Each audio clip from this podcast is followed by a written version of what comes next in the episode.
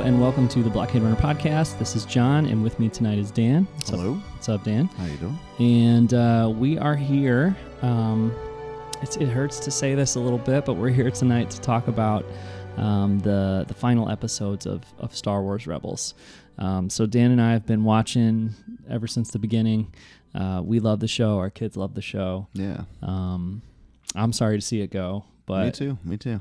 But uh, yeah, it's been a while since we've talked about uh, Star Wars Rebels here on the Blockade Runner podcast. So um, we haven't had a chance to record since it came back from the mid-season break. So we're gonna talk about uh, the last five, or I think it was five episodes, Five, right? Yeah.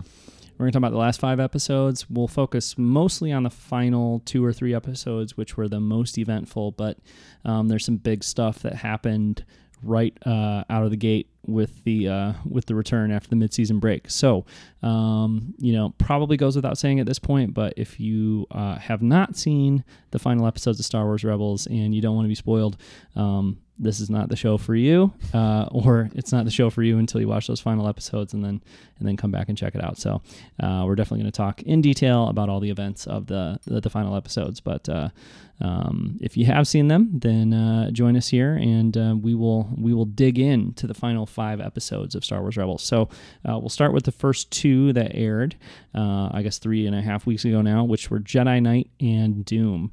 Dan, I saw the titles of these episodes a couple weeks before they aired, and uh, I think we kind of all knew what we were in for Yeah. um, with these two episodes. So um, these are the ones that featured uh, Kanan's death, and um, you know, I, I think um, it, it. I don't want to say it necessarily was overdue for Kanan to die, uh, and I really like the character of Kanan, but I think you know we all kind of felt like he was a character that was probably designed to have that that journey from the from the get go. Right. Act as the mentor and then kind of show the way out as well. Yeah, and I don't think there was really a place for him in the original trilogy era. So it kind of um, it was always going to happen. It was a question of when, I think. Um, and uh, so, so let's talk about um, how it went down. Um, I guess the the episode uh, or early in these episodes, he kind of goes through this thing where he cuts his hair. Yeah, cuts his hair, kind of does all the preparation stuff, so you know you know the finality of it right at the beginning of the episodes, despite the fact that we, you know, don't know exactly what's going to happen. Yeah, and I think that was it, it was obviously it's a sad moment and it's a sad thing that this happens um, with Kanan, but um, I think the fact that he was so kind of at peace with it and was Yeah. prepared for it and everything um, was pretty cool because in you know in A New Hope, Obi Wan Kenobi has a similar sort of mentality about it. It seems, but as an audience, we're not really like we don't understand that he's really prepared for that. Right. Um, so I think it's cool to see that with um, with Kanan here, uh, and you know I, I liked I liked seeing him kind of like return to like a younger looking Kanan, uh, sort of you know a Yeah. different looking Kanan. It was So- nice to not have the big shield over his face. You know, yeah, yeah, Kind of get back in touch with what he originally was, and Yeah, yeah, yeah, definitely. And I guess the, the other thing um, with uh, with his transformation and you know the lead up to his demise there in, in these two episodes is um, uh, sort of uh, how would you put it like uh, a clarification of the relationship between him and and uh, Hera. Yeah. And um, you know they confess their feelings for each other, or I guess I, I feel like it was like they, they were confessing their feelings to the audience for each other because right.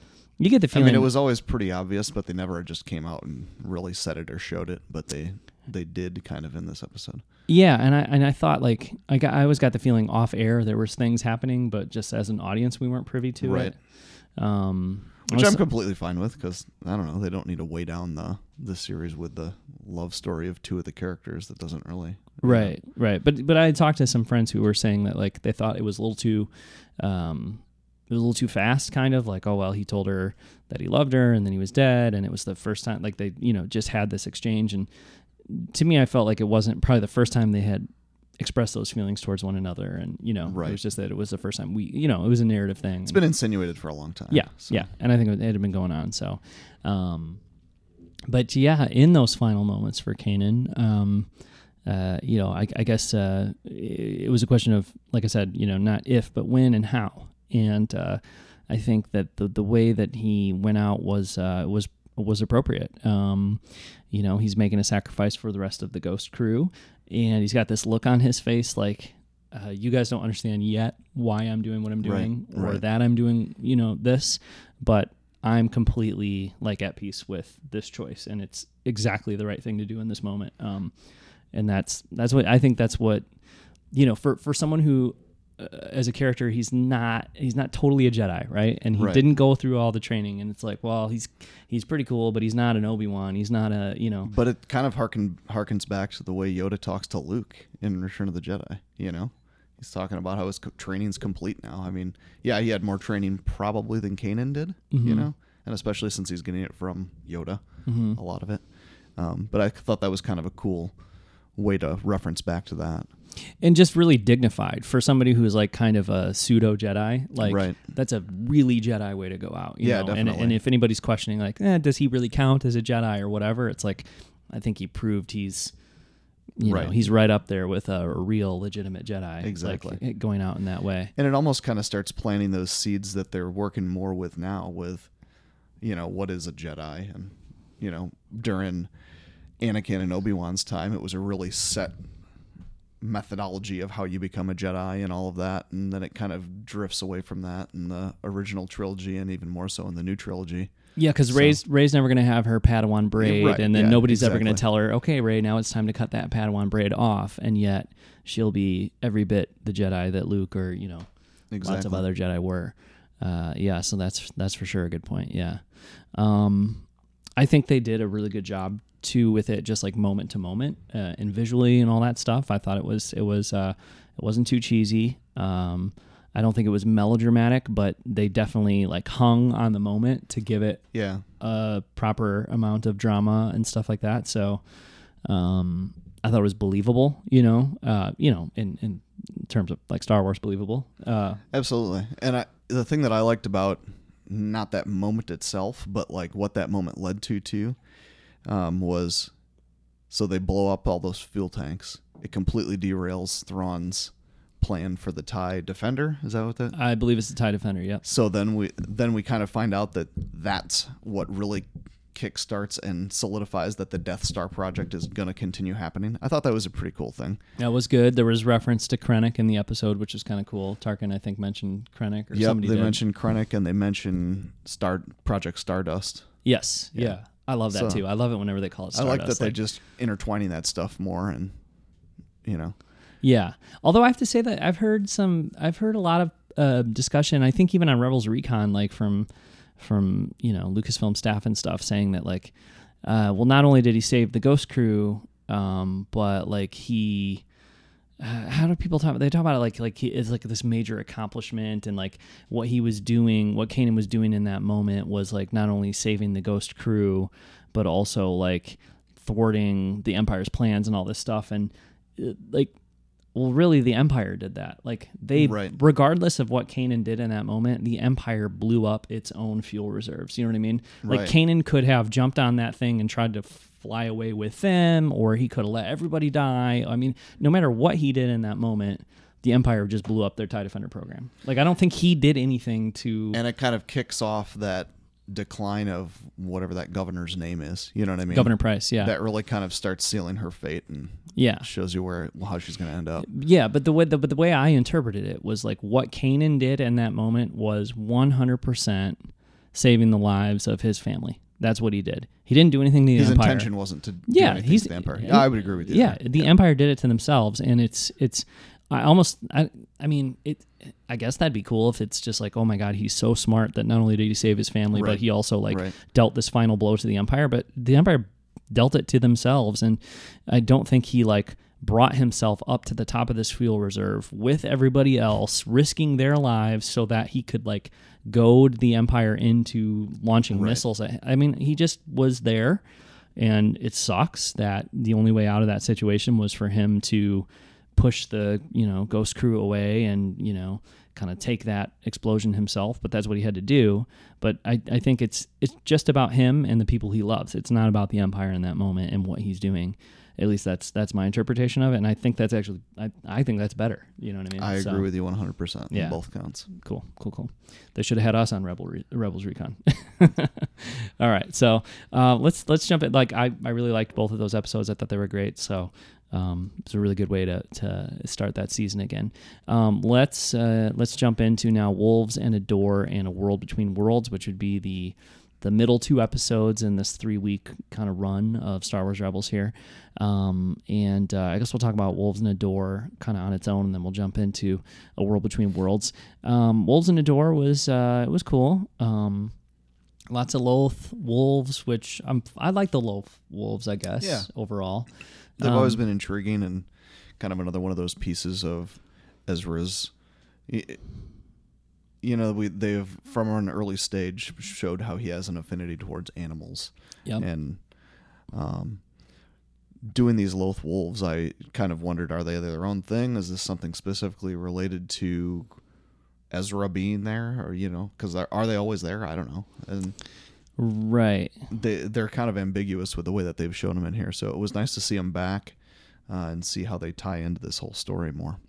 Yeah, yeah, yeah, and they're cool. I think like for me, I get a little bit iffy on the Loth wolves when it's like, oh well, a person's spirit might be controlling one of those, and like, you know, Kanan used to be a guy, and now he's a Loth wolf. Um, because that those Loth wolves have been around, and I don't know that that gets a little bit. I'm not sure Right. about that, but uh, but overall, I think they're cool, and you know, I know Dave Filoni really likes wolves and stuff, and so um, that's something he brings in. But but yeah, Ezra's that's it. That's actually a great way to frame it. Is because Ezra's connection to animals, I think, is something really.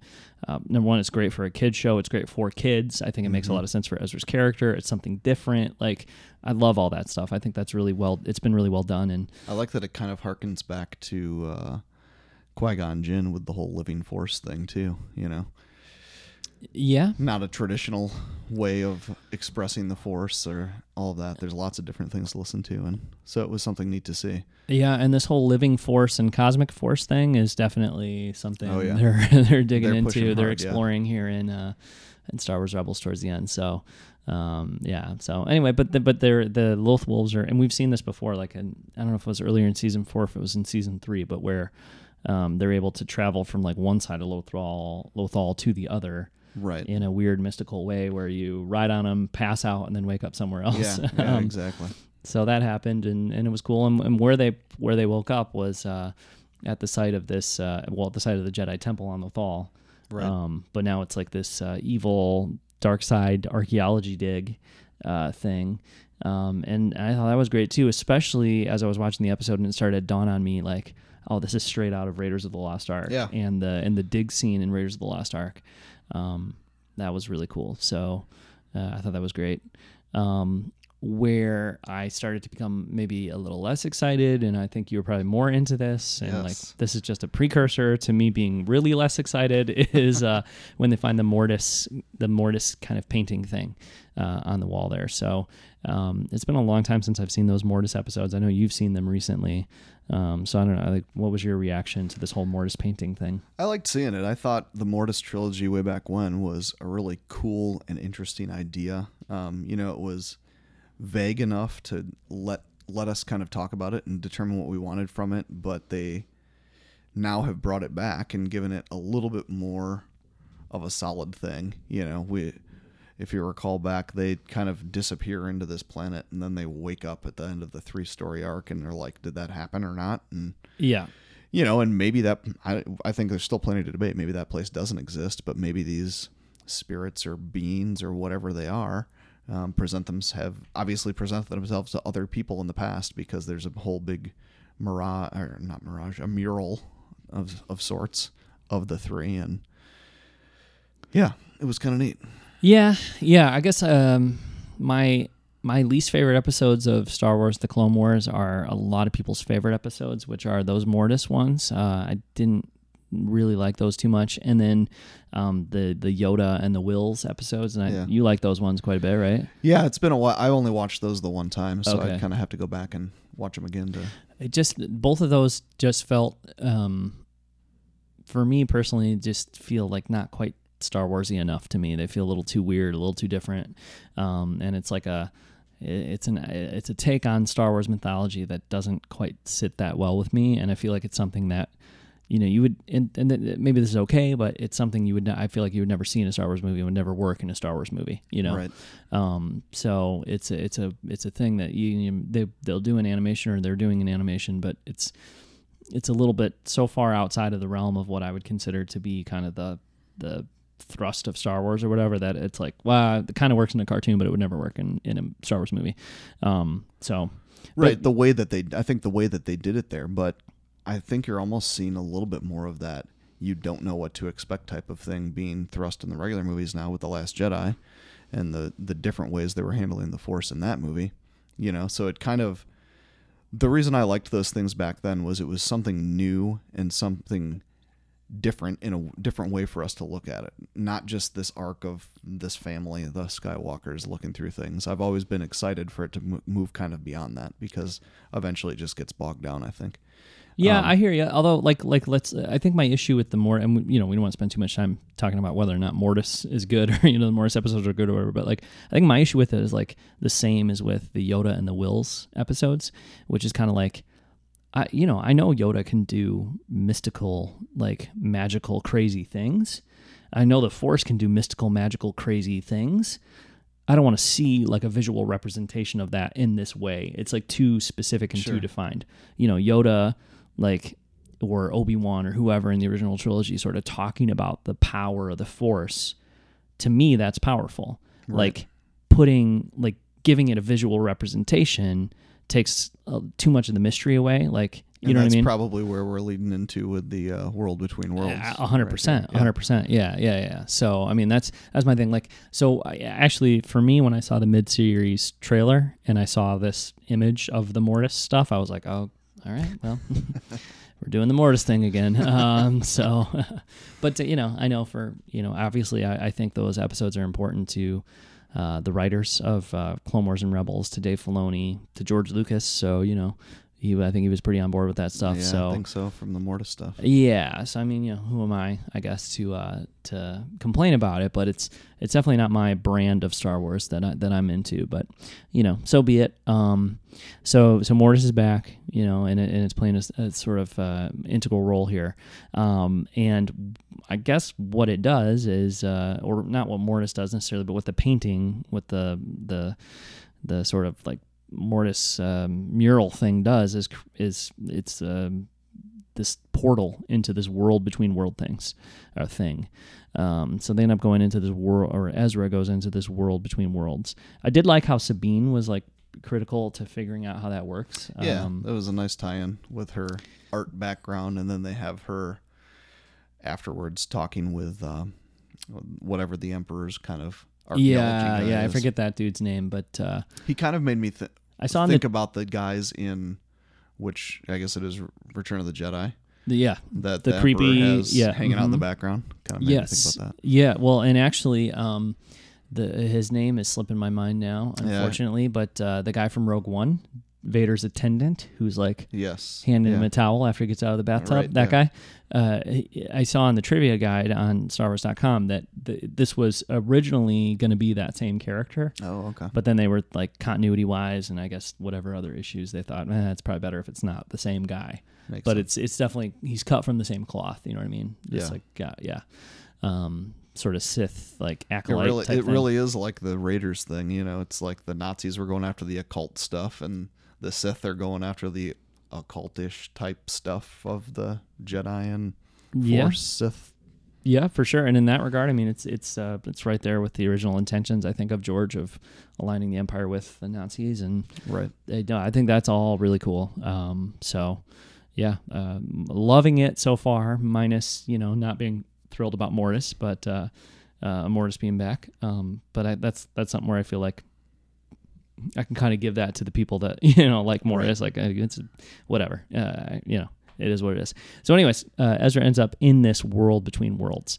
And i I I have to say, honestly, for me, I, I really was like, okay, this is this is one of those off the rails for you. this is not a Star Wars Rebels episode that is going to work for me. Like, I'm not going to be super into it. So, yeah. But you were texting me during the episode, like, whoa, I was like, excited you were it. pumped. You were like, well, I mean, is- initially, I think you were probably pumped about part of it, the all the voices. That, yeah, yeah. When he gets in there and you start not hearing just the, current ones, but ones that are going to happen in the future. Ones from people that are way disconnected from him. Like Maz Kanata is in there. You yeah, know, It- yeah, yeah, it's pretty cool stuff. It And is- It, it just was super intriguing to me that the the ones I I didn't notice all of the Maz Kanata and all those different ones until I went back later on and I actually found a thing on Reddit that listed out a ton of them. But the one I noticed easily, like Vader talking to Luke and things like that, that were going to happen in the future. So I thought that was really intriguing and just opened up a big piece. Now, you know, when you get into the mechanics of like what the heck is that place and how is this stuff happening, I, I don't know, but Yeah, well, I, and um, I, I yeah, I love the voices thing. I'm totally into that. Um, you know, you had sent me that Reddit thread. There's also a podcast I really like that's called uh, Sky Talkers, and uh, uh, one of the hosts of that show, Charlotte, she uh, put up on their website like a, she went through and transcribed like all the names and voices and stuff, um, and the, in the dialogue they were saying. I think that stuff is really really cool.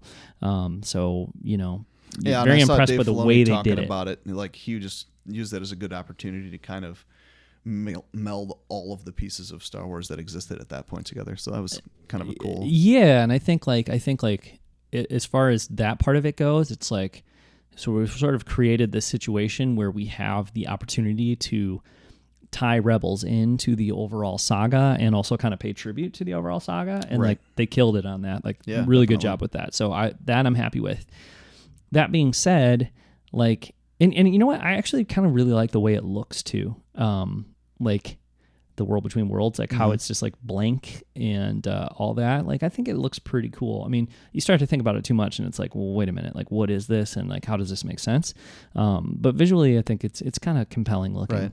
I kind of Um, like thinking about that because I don't know. It, I'm not gonna take it too seriously. It's Star Wars, but to me, it was kind of cool. Like, whoa, is this maybe some kind of like pseudo way explanation of how the ghost stuff works a little bit? Who knows? You know what I mean? Like, I, I don't know. There there could be a lot of weird tie-ins there that they go, and I, I honestly hope they don't go too far in concretely defining what that is because they Oh, don't need to. You know? Uh, yeah, I mean, I do think that's probably like it could it could be like that. Like, oh, well, this is how they like slide along this like you know invisible bridge thing to get from one place to the other. But like, is that I don't want to think about like Right. I yeah. just want Obi Wan to show up as a ghost in Return of the Jedi, and I don't want to think about it. I, I don't even want to think about the fact that he sits on a log, but he's actually a ghost. Like, and same thing with Yoda in in, in Last Jedi. Right. Like, a lot of like the more you try to explain away stuff that's mystical and doesn't make any f- sense, I think the less intriguing, interesting, and fun it, it is for me.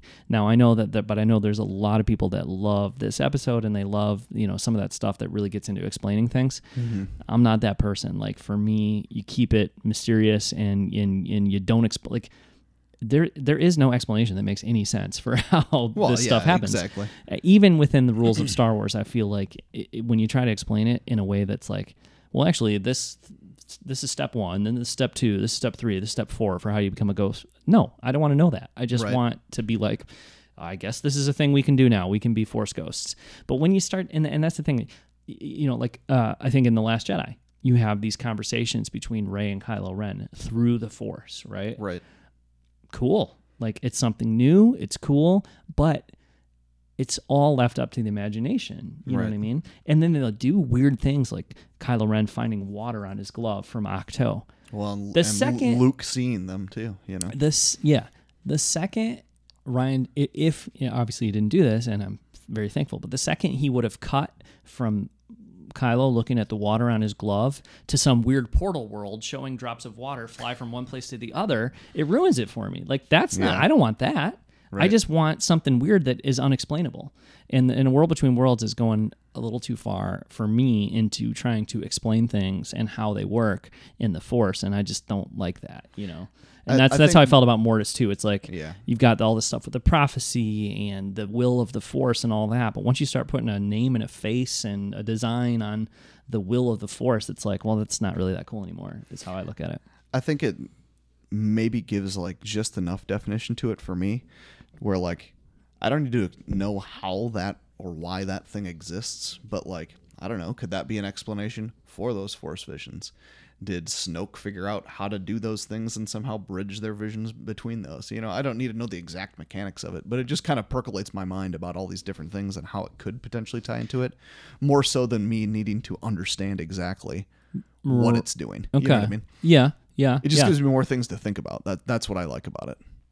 Okay. Yeah, I can see that. I mean, because like the way they're doing this stuff, it is defining a lot of things, but it's also leaving definitely some major questions kind of unanswered. So I can I can see that. That makes sense. Um, I'm gonna try to like, if I can, I, who knows if I'll remember this 20 minutes from now, but I'm gonna try to like make a note of this in my head in terms of like how the Emperor plays into things later on, because, um, yeah, I think that's relevant to this. But let's let's stay focused on. Um, a world between worlds from now or for now. So, anyways, um, Ezra's in this place. He hears the voices. It's cool. Um, he starts to notice these portals, and then he sees Ahsoka, um, and he sees that battle at Malachor. Um, I, I'm, I'm trying to remember. Like, we won't spend too much time on it. But what was your what were your thoughts on that season two finale? Do you remember? Like, are you or like how you feel about that one in general? I thought it was cool um, at the time. The one I think I was a little bit disappointed at the time because I thought I wanted to see more of Ahsoka and Vader Mhm. slash Anakin, mm-hmm. um, and they didn't really give it to us. But I'm I, like in retrospect, I'm fine with the way that it was done. Okay. Um, and I always thought that she survived that, Yeah. even from back then. Yeah. I was really disappointed with that episode, um, honestly, and uh, man, I sound pretty negative tonight. Unfortunately, I do love Star Wars Rebels, but um, I was I was like pretty disappointed with that one because I thought it was going to be like really epic and have some weight to it and stuff, and uh, really I felt like they avoided kind of doing anything too conclusive. Um, and probably the creators of the show, you know, Filoni and, and crew, writers, and all that, had this final, you know, run of episodes in mind. Um, I'm assuming that they kind of had this figured out, or Right? They partially Had, they had so, some kind of arc put together. because otherwise it's kind of like you know you you put Darth Vader in front of Ahsoka, you have these emotional this emotional moment between Mhm. them just to say, eh, time out, let's just deal with this two seasons from now. Like I just that just did not sit well with me whatsoever. Plus there were um, lightsaber helicopters and stuff in that episode. So Yeah, and true. and Darth Maul, which is another thing that I'm not too into, is Darth Maul like at all. Um, I like him for two hours in the Phantom Menace, and then I don't want to see him anymore. So um, yeah, that that wasn't my favorite run of episodes either. But uh, anyway, um, he kind of sees Ezra sees that moment through the portal and is able to pluck Ahsoka out of that moment. Um, it seemed like he didn't really even think about it either. Like he just kind of did it her. reactionary. hmm S- you know it so I, I don't know that he like planned on doing it the way that they framed it up Yeah. Uh, no, I don't. Yeah, I think it was an instinct, pretty much, Yeah. right, to do that. Yeah. Um, and she obviously didn't know what was going on, so it's not like she planned for him to do that to him or to her. Um, and then i was just super i think that's when i texted you because i was just super excited to have Ahsoka back That's cool. I'm glad. I'm Yeah. happy for you. I'm happy for you that you were happy to have her back. Uh, I like her. I do like her a lot, but um, I don't know. i like that they haven't overused her in rebels Yeah. it's not like they had i mean she was in quite a few episodes kind of in i guess season two it would have been I, uh, I when they showed that she was back but they i don't feel like they've overdone it no, her. no, definitely not. They've they've been. I think that they. I think they wanted uh, they want Rebels to be Ezra and then you know Kanan and Hera and Sabine and everybody else, but really Ezra's story, and so I think they were aware of the fact that the more they brought Ahsoka in, the less you know it would truly be Ezra's story, right. And so I think they showed restraint in that regard. Uh, to me, don't bring Ahsoka and Darth Maul and Rex and all these Clone Wars characters in really at all if you want it to be Ezra's story because right for me it was like in in we don't have time for all this tonight but like in season one it so was the story of the ghost crew and Oh, I, absolutely. I dude I I've said this before on the show and we've talked about it. I, I used to cry like every third episode watching Star Wars Rebels in the first two seasons. I really did. I was so emotionally invested in these characters. I didn't cry once in these final Seeing five that episodes. family dynamic and like When their Kanan- relationships yes. growing and yeah when Kanan died, I didn't cry. You know, like when Ezra in the final moments. I mean, I had goosebumps at certain points, Right, and I, yeah. I felt i emotional. would agree with you But like there were times in season one and two where I was just so in love with these characters and the story of the Ghost Crew and all that. And then I felt like with season three and four, it became, yeah, we're gonna like put sixty percent of it into the characters, but then like forty percent into world building with Mandalorians and Darth Right. Maul and all. You know, it just lost the thing that made me Lost a little bit of the focus. it, just a little bit. Yeah, I mean, it's still a great show. I still like it, you know, more than Cl- Clone Wars, which I also do like a lot. You know, it, Rebels is great, but, um, but I, I think like it, it, it, it sometimes lost the focus on on the characters in in a way that you know it was really kind of laser focused initially. Um, so, but anyway, to get back to this episode, he saves her. She's there. Um, and and for me, it's it is uh, Ahsoka in some ways is it's kind of like a, a she's kind of quite a bit like Darth Maul in in Rebels in the sense that like I don't like the idea of Darth Maul being around, Mm-hmm. and I don't really like the idea of Ahsoka being around very much in Rebels. But the way they do it is good, you know. Yeah. Like I didn't, I, I always thought like pretty much what they were doing with Darth Maul in Rebels was really cool and really smart. Especially compared to the way he was in Clone Wars. It just seemed like so unnecessary in Clone Wars and the whole spider thing. And Yep. it, it, that just seemed insane. But I, I completely agree with you. Yep. The, the way they handled him in Rebels, I thought was good. They actually built his character a little bit, you know. And same for Ahsoka, even more so for Ahsoka Yeah, because absolutely. Ahsoka's just hands down a better character, I think, than Darth Maul. Yeah. And so, and like the way they use Ahsoka, it's like, man, if somebody would called me up, which they never will do, but like if someone just called me up and say like, hey, we're thinking about bringing Ahsoka back in the final couple episodes of Rebels, eh, I would say, no, I don't want the final couple episodes of Rebels to be about Ahsoka. Don't do that.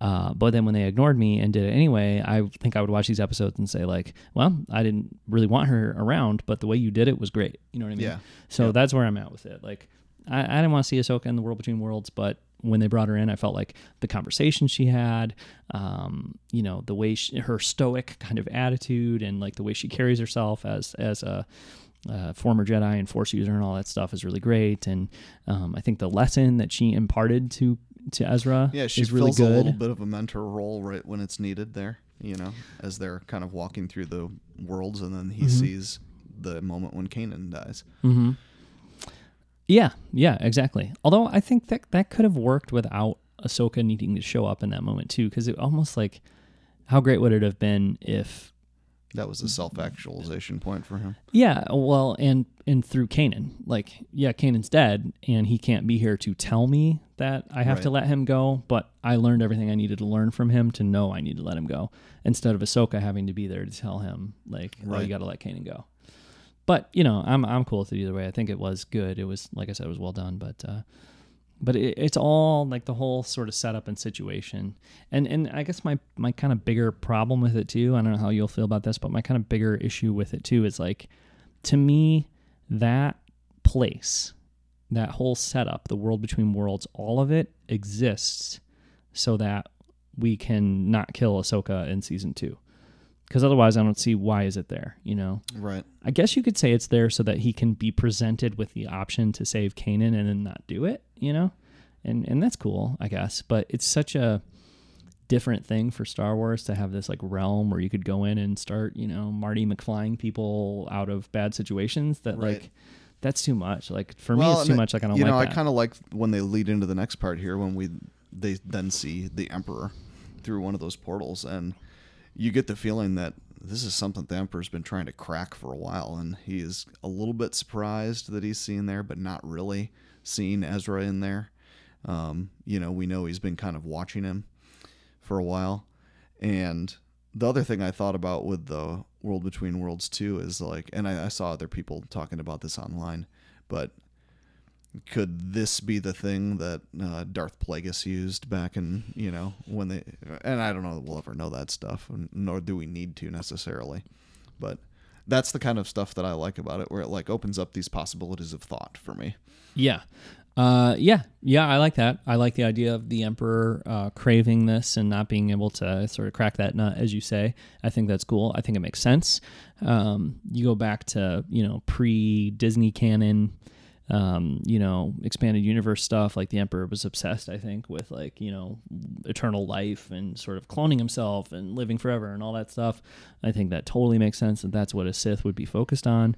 Um, so the fact that Ezra and Ahsoka are in there and and you know Palpatine can't find his way in, Right. that's cool. I'm I'm yes, thumbs up for that. I think that is but. I think it does kind of open the the door for like I don't know, ten years from now, like, oh, uh, this dude just popped in there and grabbed the Emperor when he was falling down the shaft in the Death Star and pulled him out, or you know, I hope they don't do anything stupid like that.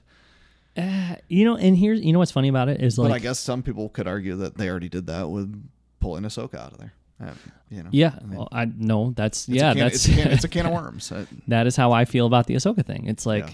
this is a way to it's a way like it's a way to avoid kind of um telling um I don't know, it's a it, it seems stupid to say a realistic story when when it when it comes to these characters because it's Star Wars it doesn't need to be realistic but like I guess like honest feels too extreme because I don't think they're telling a dishonest story but you know what I mean like it's a it's a way to avoid telling the story as it is probably asking to be told you know what I mean Right. as is the most emotionally true way to tell the story I think the most emotionally true way to tell that story is like when Ahsoka meets her mentor, her father figure, Darth Vader, he's evil as hell and he strikes her down. And she doesn't hold a candle to the chosen one. You know what I mean? This Right. Dark Lord of the Sith. Like she's not getting out of there alive. And they know that, but they want her to anyway. So they come up with some harebrained way of bringing her back two seasons later. I think, and and then it's just a way to be like, well, Ahsoka not only was in Clone Wars, but now she's in Rebels, and now like she's going to be in who knows whatever else going forward. You know, which Right. we'll talk about at the end. But it's just like at a certain point, it just kind of defies logic in in what I kind of want to believe as far as Star Wars storytelling goes. That being said, if they were willing to be like, hey, we've got a sort of animated alternate universe. This is how things work in the animated world of Star Wars. Sure. Then, if if if it if it was set up, and it, it- honestly, people probably hate me for saying this or, or really vehemently disagree with me on this, but like honestly, I think that in reality is what they're doing. I, Yeah. I think in reality there is an animated canon, and it's different from the film canon. And the same way with the comic books, right? But they're never gonna come out- They're, and they- can't- they can't- other Blockade Runner episodes. They can't come out and say it. They can't come out and say it because it just confuses the issue and it's going to make people mad and whatever. Right. And it's like they're so close to one another. You know, they're not going to contradict each other, but like they will do things in a cartoon that they would never bring into the movies, and you know, do things in a comic that they would never bring into the movies or they wouldn't even bring into the cartoons necessarily. Right. And like to me, that works. That's fine, and I like it. I'd actually like in a cartoon or a comic. I'd love it if they did like a, hey, we're gonna do an alternate reality spin on Star Wars storytelling, and guess what? The Emperor doesn't fall down the shaft, and then like what happens after that? Yeah. Like a like a what do you call it? Uh, I forget what they call it in like Marvel comics and stuff when they would have like the Oh, when they just do the alternate universe. kind of yeah yeah yeah yeah yeah, and it, and it, it would be like right in the title of the comic, like this is like the alternate, you know. Right. I would love. I think that'd be fun. That'd be cool. It, that'd Yeah. be fun. You know, as long as I don't have to take it seriously as part of like the main Star Wars story. Then What about Lego Freemakers? Do you take that? that no, I don't, and I don't know if they tell me I'm supposed to or not. But I don't. I mean, I, I, I mean, I don't actually watch it, so Yeah. I watched a little bit of it. yeah. I mean, I don't. came out. Yeah, I don't hate it or anything, but I haven't really watched it. So, um, but, but yeah, I mean, I guess that that's that is the thing I can kind of say overall though is like there are some big choices in these episodes or big scenarios in this episode that I don't really like, but I will say that they they they are able to do things I don't like really well, like in a way Yeah. that that you know I I could I could have walked away from some of these decisions being like oh man it ruined everything for me and instead I just walk away from it going this episode I don't really like this little particular piece of lore I don't really like but I still love Ezra I still love the Rebels story overall like Yeah. this is just an episode that I don't it's a bridge too far for me Yeah. but it doesn't ruin the show for me or anything. You know, Right. I just don't. This is one of you know, just like Clone Wars. I've gone back to watch a ton of Clone Wars episodes. I never go back and watch Mortis. You know, Yeah. I'm probably never gonna go back and watch the plucking Ahsoka out of a sticky situation episode again. But you know, I think that should be your next tattoo. Reaching through that portal. No, I don't think an Ahsoka So, tattoo is in the. Speaking of reaching through the portal, the Emperor kind of presents himself and then does this fire thing to Ezra and starts trying to pull him through. Mm-hmm. Which I, I don't know exactly what he's trying to do except just get Ezra, I guess. Yeah, or maybe he can't. Maybe he can see through that portal, but he can't get through it. I don't know. It's I weird don't, that I f- it- don't feel like they need to explain why Right. exactly what's going on there. It is but- weird that he can shoot like blue force lightning plasma stuff into the thing into the world between worlds, but he can't go in there himself. But I mean, the only thing that makes sense to me maybe is like just like Ezra had to use, I'm assuming, the light side of the Force to open up that portal outside the temple to get into it, anyways. Maybe you can only really get into that world between worlds um, with pure intentions or something like that, and that's Yeah, why or- the Emperor can like see into it, but he can't get in there. Or like Ezra doesn't op- open the portal, the portal opens itself to Ezra Mm, yeah. and won't open itself Right. to Palpatine or whatever. So that could be. Um, yeah, but I mean that's it's cool to see the Emperor back, and it's way cooler even in the next you know the following week, the last episode. Yeah. So, um, so yeah, so you're pretty high on uh, World Between Worlds. I'm Yeah, not so much, but I can see I can see the appeal, and I think what, like I said, I've probably said this like four times already, but uh, I don't like what they did, but I do like like the execution of it. I guess you know, uh, it's it's it's well done. So, um, and it, it you know it's an it's an idea that doesn't sit with me that well, but uh, because they did it so well, I can walk away going like, yeah, don't like it that much, but I'm you know overall it's fine. yeah, So that's kind of where I'm at with that. But let's talk about the final two slash three episodes, depending on how you look at it, which is a Fool's Hope, a family, and, and a family reunion and a farewell. Um, it's just aired At the very end of that last episode, he does give that uh, nice moment with the Loth Wolf, and kind of says goodbye to Kanan as well.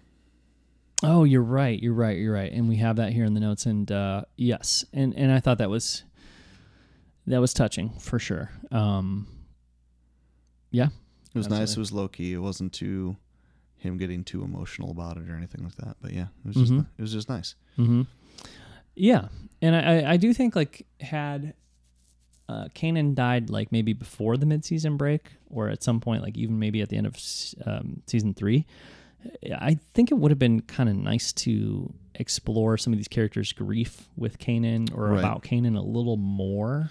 Didn't definitely didn't. It all has to happen like really fast. You know what I mean? Yeah, Like it almost seems like Ezra's like, ah, Kanan died. Like, I mean, they show him out in the field, like kind of crying or whatever, and then a wolf wolf shows up, and he's like, oh, I guess Kanan's in that wolf, so whatever. You know, it, it just happened so fast. You know what I mean? right. Um, so I think like him struggling with that stuff could have been, and and Hera and everybody struggling with that stuff could have been a little more explored Yeah, had they had more time to do it. But but yeah, it's a it's a nice moment, and uh, yeah, I definitely felt it there. You know what I mean for sure. Right. So it was good.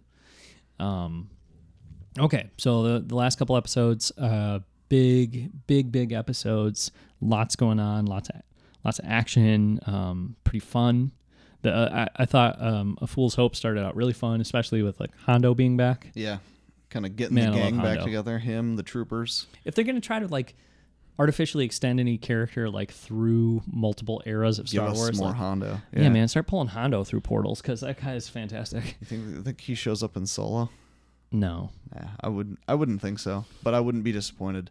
I think I'd be more happy to see Hondo than I was to see Doctor whatever his name As- is in Rogue One. if you, know can what I stick Doctor Ezavon or Evazan yeah, um, in Ponda Baba and Rogue One, then I think you can put some Hondo in uh, in uh, Solo. But yeah, I don't know. Probably not. Probably not. But um, it would, I would I would be happy. I would Yeah. I would definitely be happy.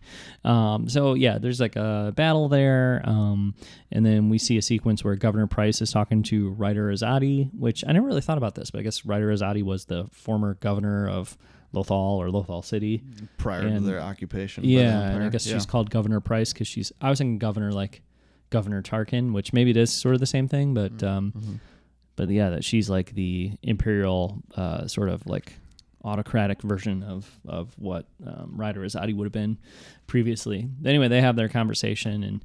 Uh, Ryder convincingly sells out the rebels, and uh, I mean, you know, I, I was the whole time I was thinking like, wait, is this real or is he faking this? Um, but then as it went, as they pushed it further and further, I'm like, no, I think he just yeah, straight it- up it- sold they them definitely out. did a good job uh, selling that story. Yeah, that was well done. Um, so, but he did that all to like lure the Empire and and Pryce in, um, so that they could kind of attack and take her and, and sort of win, which kind of works, but then it doesn't. But then the Loth Wolves ensure that it does, but then it still doesn't because Rukh shows up. I think. Right. Um, but yeah, Rukh, you see, I think they what knock him off a cliff or something, but he manages to grab onto something and survive, and then pops back up at the unexpected time. That's Yeah. but but I mean that's I think that's kind of like the whole thirty minute episode for the most part. Um, and then the, the last one, family reunion and farewell, is the sixty minute Yeah. um, episode. But I, I thought it was um, you know a fool's hope is the name of this this first episode of the final week. I thought it was great. It was exciting. It was fun. It was surprising. Like I said, Mhm. you had some Hondo in there. Um, it felt like weighty and important, but still like a fun cartoon. You know what I mean? I thought, I thought it was really good. It gave you that nice little action piece that you kind of needed during all of this uh, somewhat heavy things with characters being killed off and you know that coming to the end of a series.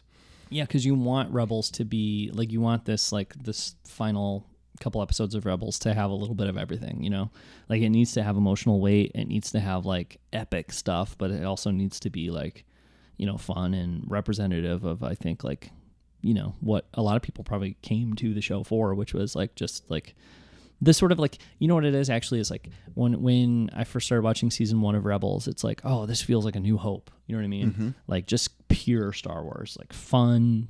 You know, um, yeah, It's this group of little scrappy characters that kind of Yeah. get together and do something impossible. yeah. Like a New Hope is like Star Wars at its purest because it's before it like you know George and and crew started to expand it out and develop it further and all that. But like at its most basic form, like that's what Star Wars is.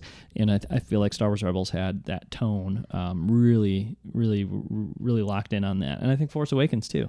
You Yeah. know, Star Wars Rebels season one and then Force Awakens both. It was just like, man, you guys get like this is exactly what Star Wars is at its core, you know. And then the further it expands out and tries to do different things, which it should do, there's a possibility that maybe you know it's not gonna I'm not gonna feel it as much. But with those that first season, it was there, and I feel like this episode of Fool's Hope, maybe not to, to quite the same degree as, as like season one, but um, I think it was successful in getting to that like you know core of like what Star Wars is and feeling really a New Hope-ish, which is perfect for a show set in the uh, the era. early rebellion yeah, Yeah. so they, they did a great job with that episode um, so then let's jump into the final um, 60 minutes of star wars rebels um, which again i think is is overall really really uh, well done even if there's a couple things in there that stretch belief a little bit so um, some of the stuff that I love most in Rebels is uh, represented here in the beginning of this episode,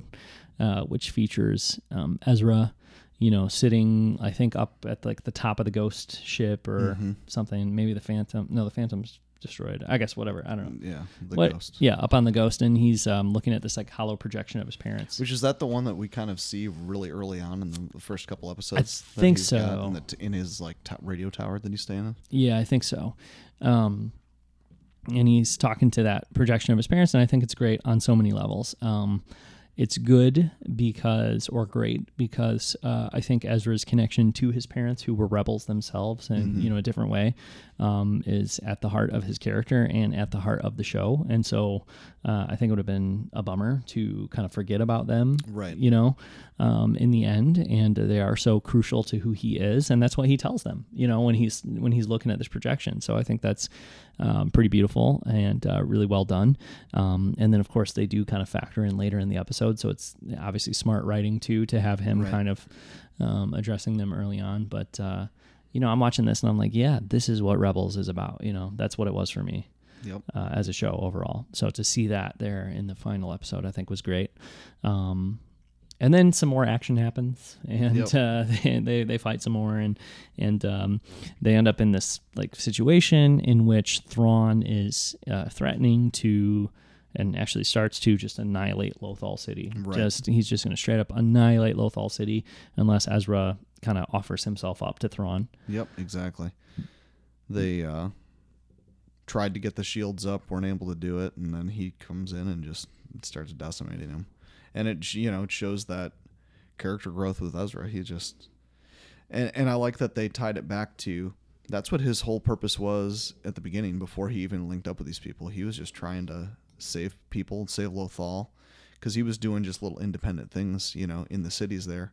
I forget exactly what he was doing, but you know, like like the Reenacting like the moments Rob- from Aladdin, I think. Uh, exactly, kind of like the Robin Hood type thing. He Yeah. was stealing things and giving it to the poor people, and mhm. yeah, and just That- just that- messing the, with the Storm. Aladdin thing is very very apt there, actually. I think just messing with stormtroopers, right? Too Yeah. like just raining on their parade a little bit if he can, and yeah, nothing major, but yeah, um, yeah, So his main purpose, you know, still reigns true, and he he gives himself up and goes and sees Thrawn to stop the bombardment on the city, and kind of leaves the rest of the characters to try to try to salvage this mission. hmm And I think it was good that Sabine kind of saw what he was doing and distracted Hera, like almost like ran a diversion so that Yeah. Hera wouldn't know what Ezra was doing.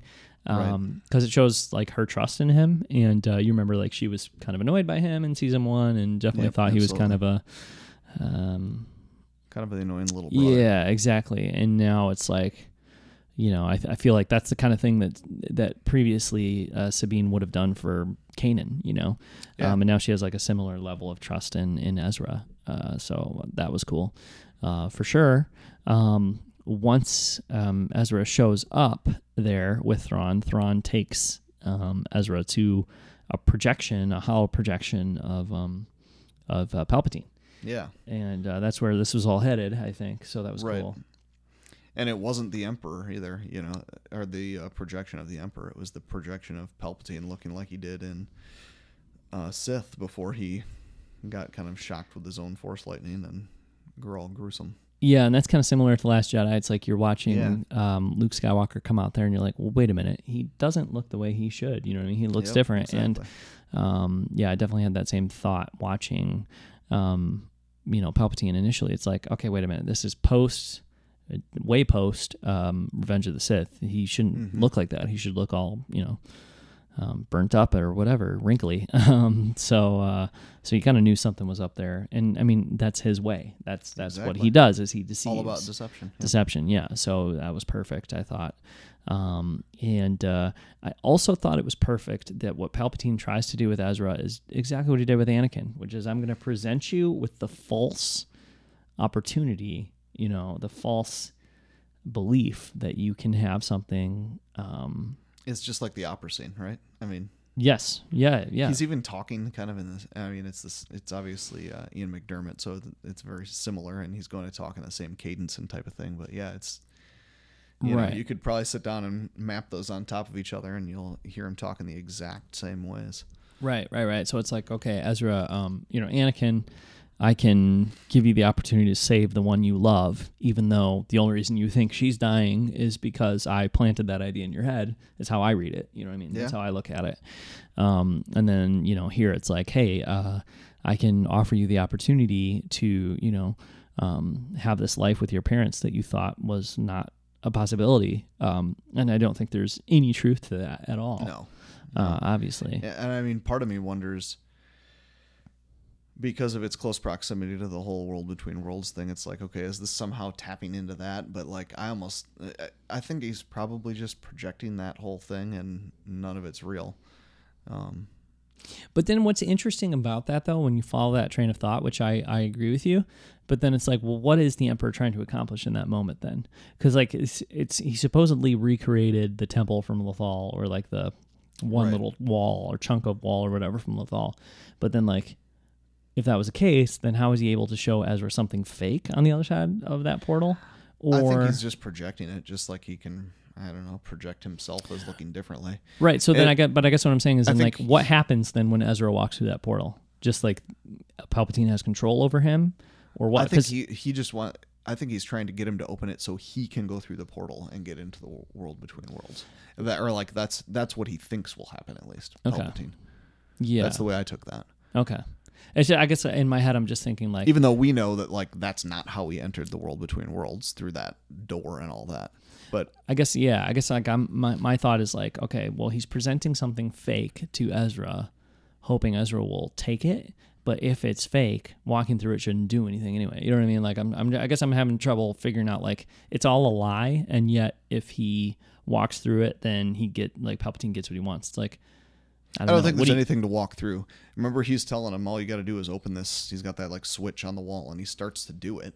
Okay. And okay. that okay. that okay. image is just kind of in front of him during all of that. I see. Okay. okay. I don't I don't you know, I don't think Palpatine completely understands like that that's not how Ezra got into that world between worlds. I think he just the way I took it is he's just assuming that Ezra hit this switch, and then he walked in there, and then that was the world between worlds. And Palpatine wants him to open it up, and then he's just going to kill him or whatever, and then go into the world between worlds himself. Okay, because I was kind of thinking like, is this a situation where it's like, well, if he does this, then he fails, and if he fails, then you know, in the same way, like one, once I got Anakin to fail, I owned him. You know what I mean? Right. I, I thought maybe it was something like that. And like once be- I get Ezra to fail, like I own He him. He could you know? either kill him, he could just knock him down and say, you know.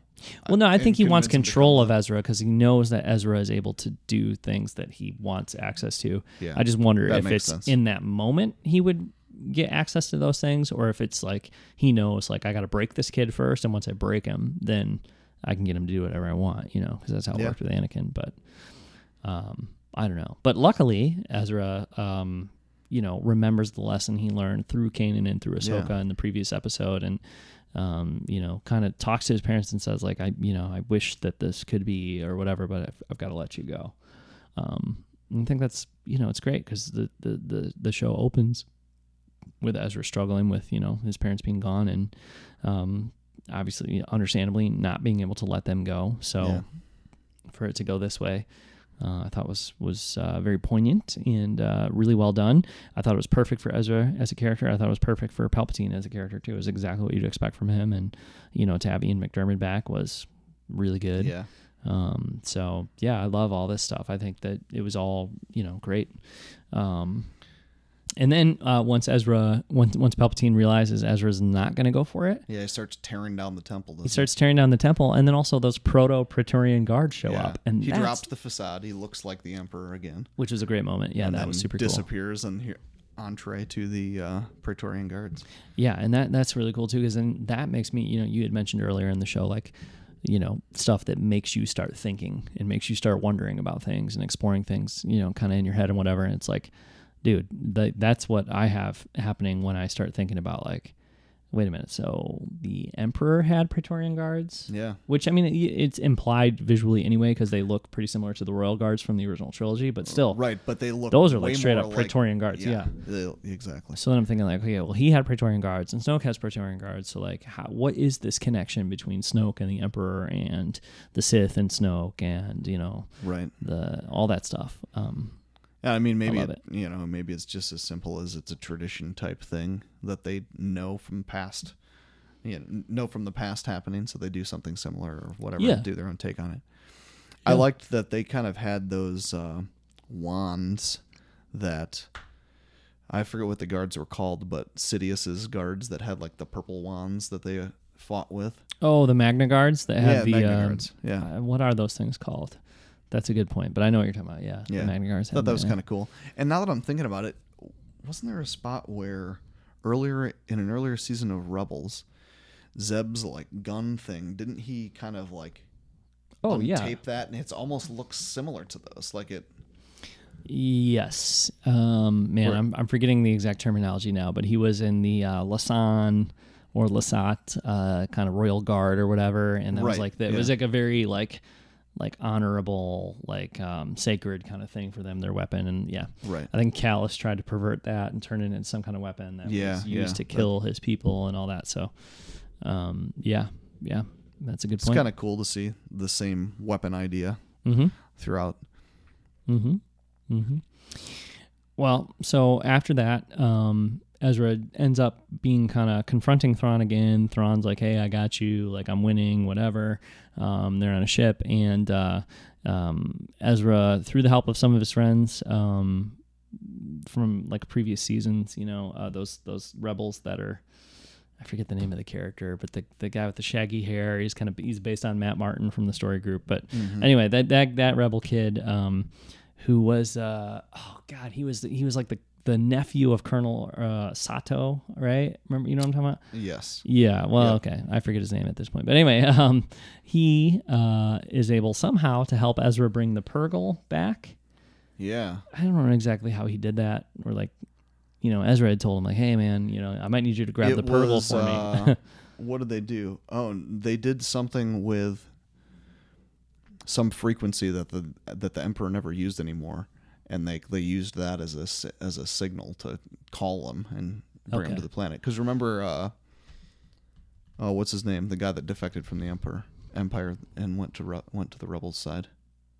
The Kallus. Mel- Kallus. Mm-hmm. Kallus says something like they don't use that anymore or whatever. Okay. You know okay. what I mean? Okay. Okay. Yeah. Um. Yeah. So the Purrgil show up. They kind of like wrap the ship. They wrap Thrawn up. They bust up a bunch of the other ships too. They just Mhm. kind of ram into them and Yeah. They kind of help win the day, and then they they wrap everybody up, and and Ezra kind of tells like Hera and everybody. Um, and he kind of looks at the camera. And he's got this great, like, "May the Force be with you always" kind of moment. yeah. um, before they all take off. The pit, the Purrgil take off, and it takes everybody into hyperspace. And he tells Thrawn like our fate, or maybe Thrawn tells Ezra, our fates are going to be the same. And Ezra says that's the idea, you know, Yeah. um, which is cool. But I'm a little, I guess I'm not totally uh, understanding what happened in that moment. At first, I thought he died. You know, or if not that he died, that like that's the end of his story because it was just a great moment. Like, may the force be with you always. You know, And Like, you I'm doing this this thing that- just blast out there. Yeah. and similar to like the the kind of confidence that Kanan had in his final moments, I feel like Ezra just he knew what he was doing was exactly the right thing, you know. Um, so it seemed like a moment of finality, and I guess to a certain extent it is. But um, you know, Dave uh, Filoni on Rebels Recon afterwards was like, "Oh, he, they're definitely both still alive. They're out there," you know, um, which I I guess you would assume anyway. But I don't know where they go. I don't understand where they went. You know, I don't know. Like Purrgil can fly through hyperspace. We didn't ever see where the pearl came from. We just saw them show up at that one planet, the mining planet. When they- Right, but didn't they help them travel through hyperspace when they did show up at that mining planet, or like what was? Because we knew they could do hyperspace stuff. Yeah, I knew we knew that they could do it, but I don't remember if they helped them before or if we just saw them take off in hyperspace. Maybe that's what it I- I is. don't Maybe that's remember. what it is. But I guess it's just one of the. It's just one of these things where it's like, characters in Star Wars cruise through hyperspace constantly. So the idea that like, oh well, these whales showed up and they brought them into hyperspace. Who knows where they are? We might never see them again. Right. To me, just seems weird. Like, I guess I mean obviously you know the Purrgil could fly through hyperspace to some place that nobody knows how to get to and is like in the unknown regions and nobody knows Right. what it well, is. and I mean, at that moment, I just assumed, oh, they're this the Purrgil is taking them to hyperspace, and they died, and that's it. that's what. But it, yes, we find out, you know, 15 minutes later that that's not necessarily the case. Right. And so to me, like to go back an episode or two before, it's like, okay, well, uh, we don't really want to kill Soka, but you know, we don't really have a good way to You get have her out a really of this. poignant opportunity to, here, and and end up not. I don't even care right? that they didn't kill him, but to me, it's like there's the kind of sensical and sort of like all things are pointing towards this being the way to do this ending, like in season two. All signs, all situation, everything is pointing to Vader killing Ahsoka. But we're not ready to kill Ahsoka. So we'll come up with some kind of like Right. over engineered way of her surviving. And I do like this ending overall. And I was talking to my wife about it, and she's like, Well, it's a kid show, and do you really want him to kill Ezra in the final episode? It's like, Well, no, I guess I don't. You know what I mean? And I guess, like, I, so I don't hate it. I'm not, but at the same time, I'm like, so some space whales take him into hyperspace, and then everyone's like, I guess we'll never see him again. Right. Like, how is that? I just don't understand how that's like the well, and that's I why I figured they just killed him. You know what I mean? Uh, yeah, That- but they sure was didn't. His way of killing himself. Yeah. He sure didn't because then, um, and by the way, overall, I guess like I'm not gonna grade it, but if I was, I would give it a high grade, like the ending there, because I do think it was poignant, it was powerful, um, it was respectful to the cha- character of Ezra, but at the same time, it's like mm, doesn't really make sense, and it kind of feels like, yeah, we didn't really know what else to do with them. so we're like, we'll just throw them over there until we can figure out, you know. Uh, what to do. So that that's a little bit of a detractor for me from an otherwise really great, you know, final episode and final kind of thing. And so um, I'm happy with it overall, but I, I have some questions. Let's put it that way, uh, or some concerns. But you know, I'm still I'm I'm rolling with it. I like it overall, but I think it could have been a little more. Well, and I think, correct me if I'm wrong. The reason they're still fighting so hard at the end there is Thrawn is still going to be able to do something to damage the city or hurt the citizens or something like that, right?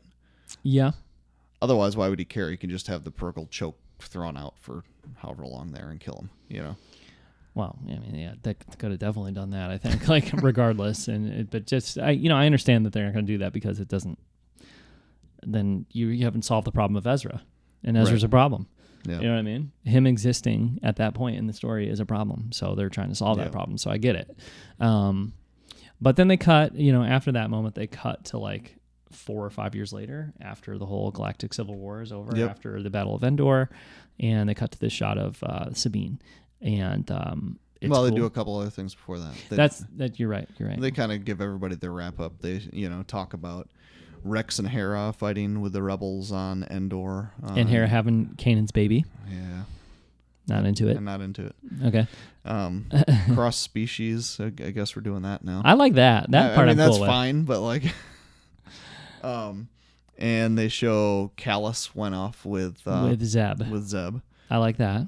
So that, I thought that was cool, and I like that. Although, I have a feeling they're going to revisit them now, and I don't think they need to. And in a, yeah, I don't know. Well, maybe not. But in a in a patented move that I do all the time on the show, uh, somebody talked about this on another podcast. I wish I remembered who it was, but I thought it was a perfect prediction. Said like, um, uh, Kallus would sacrifice himself to save Zeb, which would have been kind of poetic considering like Kallus had been responsible for eliminating a lot of like Zeb's people or whatever. But I guess it's a little poetic for you know Zeb to say, "Hey, Kallus, even though you were instrumental in murdering a bunch of Lasat, um, Yeah. we we accept you and we're going to bring you back to our like world and all that stuff." Like, that Right. that was cool too. So it was good. Um, so yeah, that's the thing with with them. And then we we hear about Hera and uh, and uh, Rex, we and then we cut to with Sabine. And sh- correct me, is she is on that uh, radio tower that we first find Ezra in. Yes, in and um, Yeah. I've seen comparisons, like shot by shot comparisons from episode one, season one, to this final episode of season four, and they're right on the money, and it's that's pretty cool. That's Yeah. that's pretty cool for sure. Um, so she's there, and she and she's the one who's narrating like what happened to everybody. I kind of thought Hera would do some narration like that because of like that trailer where she's like, ah, we were uh, we were a family, Yeah. and we did all the. And, Yeah. You know but uh but it was cool that sabine was the one.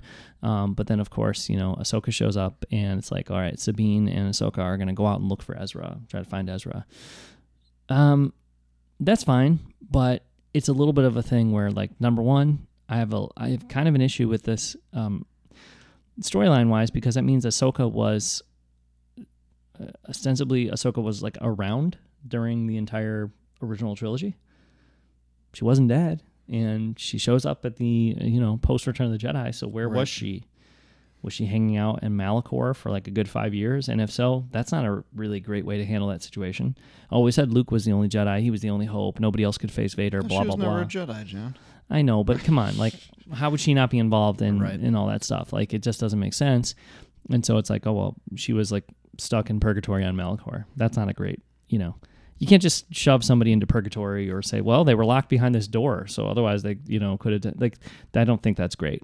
And then um, the fact that same thing with Ezra. It's like, well, you know, we really can't have Ezra around because he's the same exact age as Luke. He seems to be more powerful than Luke. Like certainly, Right. as the events of A New Hope start, like Luke knows nothing, and Ezra's like kind of a badass. So, Right. um, Opening up the uh, Sith holocrons and yeah. you know, so how about things. we wrap him up in space whale tentacles, throw him somewhere that you know when he knows where he is, and then say we got to go find him afterwards. Again, it's just like I, I'm not bloodthirsty. I'm I'm not thinking like Ezra had to die. Let's kill Ezra necessarily. But if you're gonna if you're gonna have him around and you're gonna you know avoid killing him, then um, when everything that's sacred to Star Wars in the original trilogy suggests he shouldn't be alive, um, then then I think we need a little bit better probably explanation than just well we slingshotted him into nothingness and we don't know where he landed, but you know we're definitely gonna find him. Like But that's Ahsoka's going to make good on the promise to uh, find him that they yeah end when they're leaving the world between worlds. Yeah. Now granted, like do I think that shot um, or that moment is cool? Yes. Do I love Ahsoka? Yes. Do I like the idea of Sabine and and um, Ahsoka going out and trying to find their friend and that connection between all those characters remaining? Yes. Like all that stuff is cool. Um, but yeah, I don't know. As far as how it affects the part of larger, story, world. Yeah. Yeah, I'm with. I don't know if I super love it or not. But you know, I'm definitely excited about the prospect of that show, which I'm assuming is inevitable. Um, you know, Sabine and Ahsoka. Then that'd be pretty cool. So what I think they should do is um, because they have this Disney streaming service coming up. I think what they should do is um, make a like movie long, like straight to streaming service like movie. You know, I don't think it warrants or necessitates an entire series. Yeah. Like, and I don't want I don't bad want. I don't want a whole another series with Sabine and Ezra and Ahsoka. And I feel like that's what Dave Filoni wants to do is do another series with all those characters again. And it's like mm, time for some new characters, new situations, whatever. Like Yeah. so I would I you know, and it just it just starts to feel like it will never end and you'll never have any finality and things will just go on and on and on and on, you know. Well, and I wonder if. so let's see. They're showing up there, and this is basically sometime in between episodes six and seven. hmm I'm probably gonna say it's closer to six. I think Right. yeah, I think maybe only a couple so years maybe after. maybe If- they'll use this as a tool to feed into some other stuff that they're gonna try to fill in in between those episodes, yeah. whatever that may be. Yeah, they could, but They'll run into Snoke. He'll be hanging out. yeah, I just the more you do stuff with those characters, I agree. The world gets too small. The world gets too small, and it's like, well, how are my how is Ahsoka or Sabine or Ezra not involved in the events of the sequel trilogy? Because Luke and Leia are, and Han, and like you know, Right. so why aren't these characters? Unless you really want to say like the cartoon world is a little bit different than the movie world, and and I would like that if they would just do that, but you know. Anyway, uh, it's cool overall. It's you know, it's it's uh, emotionally resonant and all that stuff. It's just logically and in terms of the larger lore, I don't know quite so much. So, um, I kind of, I guess I would, I would say, kind of hope for a little bit more satisfying ending to the show, but at the same time, I was definitely nervous about like far worse endings to the show. Yeah. um, so I would say like you know pretty satisfied with the way it ended overall. Like not Yeah, not agree, too. thrilled, but like pretty satisfied. I agree too. I felt So. I felt really good Im- immediately coming out of it, and I don't know that there's that much you can ask for more than that. Yeah. Um, I think going forward, like my experience with Rebels would be like I'm very likely to rewatch season one multiple times. Um, and then, you know, maybe at some point I'll rewatch like two, three, and four, seasons two, three, and 4 Mhm. But um, my my interest in rewatching season one is like far, far higher than the other three seasons Yeah, overall. I, I would say so.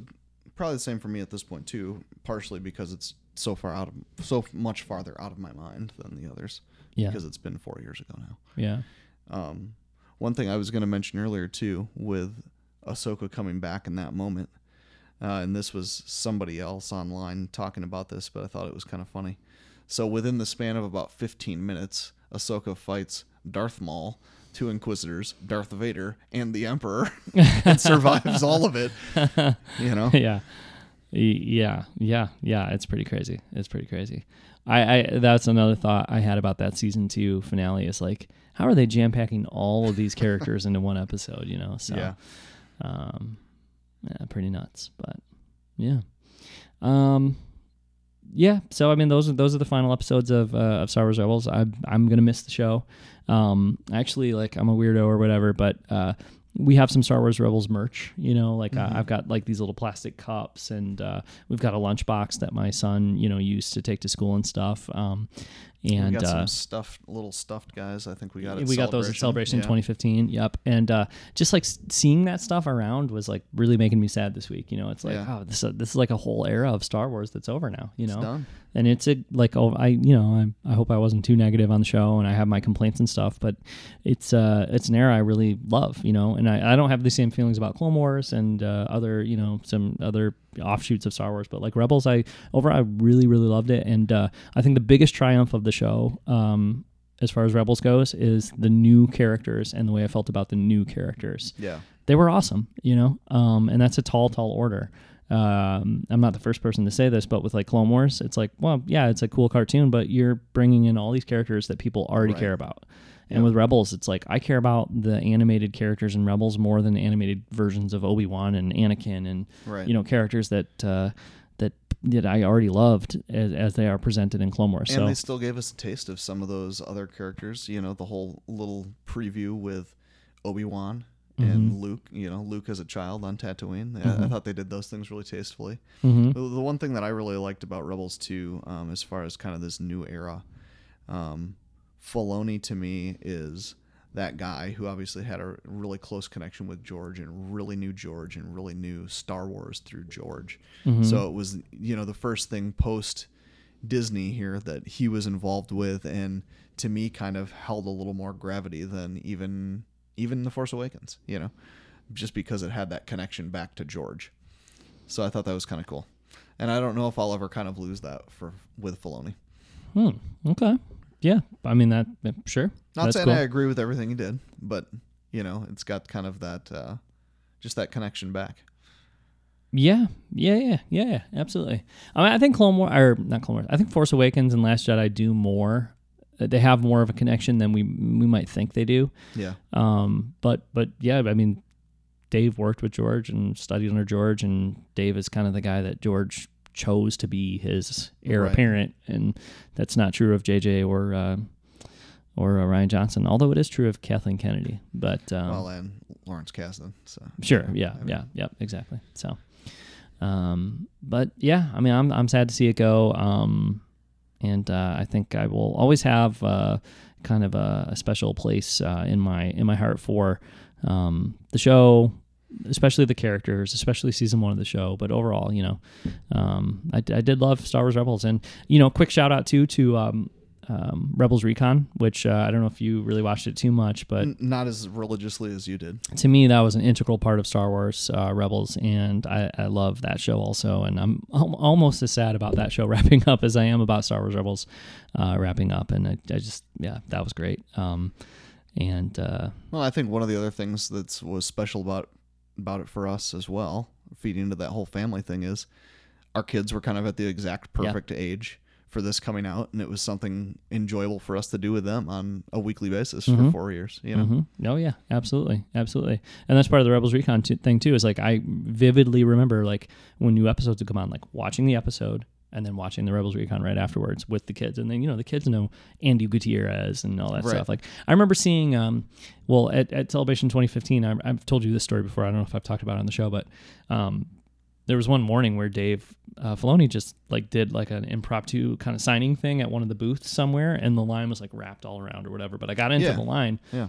and it was uh, kind of over by the battlefront yeah, thing. Yeah. and I figured out like you know after a while that like, oh I'm not this is gonna be over by way before I get up to his position. But I was thinking like, well, what, what will I say to Dave Filoni like if I get there, you know? And it was like, what I would say to him is like, dude, like the what you the, the show that you've made has like provided like such a great experience for me and my kids to experience Star Wars together. And I remember getting like choked up and like teary eyed, like standing in line thinking like, oh, here's what I'm gonna say to this guy that like I'm not even gonna meet, but you know, if I did, like it would have to be like, thank you for giving me this experience that I get to have with my kids and and it, like and, and and for really emphasizing the family in Star Wars and like the importance of that in Star Wars, you know. Um, and I think that is more especially in season one, but throughout Rebels, that is more of a focus in in this cartoon than it has been in these new movies. You know, not Yep. that it's not part of the movies, but I mean, it is. You know, it's really the the focus of Rebels in a in a great way. Um, and it had similar, you know, similar kind of things with. Uh, with um, Rebels Recon too, it's like you know that was something great for me and my kids, and you know like y- y- I- like if you watch Rebels Recon, there's like the chopper cam and all this silly stuff that like kids really Right. loved. You know what I mean? It was fun. It was it was fun for kids too to watch. Like obviously it was you know Rebels it's for kids, but uh, Rebels Recon too is it was great to watch with kids and with family and and all that stuff. So um, yeah, great show and um, you know pretty great ending to the show and. Uh, uh, hopefully, there's going to be a new new Star Wars animated, probably multiple new Star Wars animated projects being announced soon. I hope we don't have to wait until like you know halfway through next year to find out what What they're what's coming. Yeah. Um, I mean, I don't think we'll be seeing any new episodes until I sometime bet they'll year. start leaking more of that out because it's all going to be based on their streaming service, and you know, Yeah. they're already starting to hint at what those things are going to be. Maybe in the summer or the fall, once they kind of start to wrap up like solo promotion. Um, Right. Because They'll start got to- once that's out, they've got 18 months with till the next thing comes out. So Yeah. Yeah. kind of a perfect timing for them. Yeah, yeah, for sure. So, all right. Well, uh, unfortunately, we're gonna have to say goodbye to Star Wars Rebels for now uh, here. So, um, you know, thanks for being here, Dan, and yeah, uh, thanks for having me. As always. anybody anybody listening and or watching. Um, you know, thanks for uh, for listening to our our, uh, our our final thoughts on Star Wars Rebels. So uh, until next time, you can check out um, the show at uh, blockaderunnerpodcast.com. Please subscribe on uh, iTunes and or on YouTube. Um, if you haven't left a review on iTunes, and let's be honest, you haven't because there's like two. Um, it would be great if you would uh, if you like the show, if you'd leave a, a review for us there. Um, you can always email us at blockaderunnerpodcast at gmail.com. Um, I run the Blockade Runner Twitter account, which is at Blockade Run. Dan, you're on Twitter The Big Sweat. at the Big Sweat. Um, and uh, there's some other places we are on the internet too, which you can all find at blockaderunnerpodcast.com. So uh, until next time, uh, may the force be with you. Goodbye, Star Wars Rebels, and uh, pour one out for the Ghost Crew, who we Yeah. love.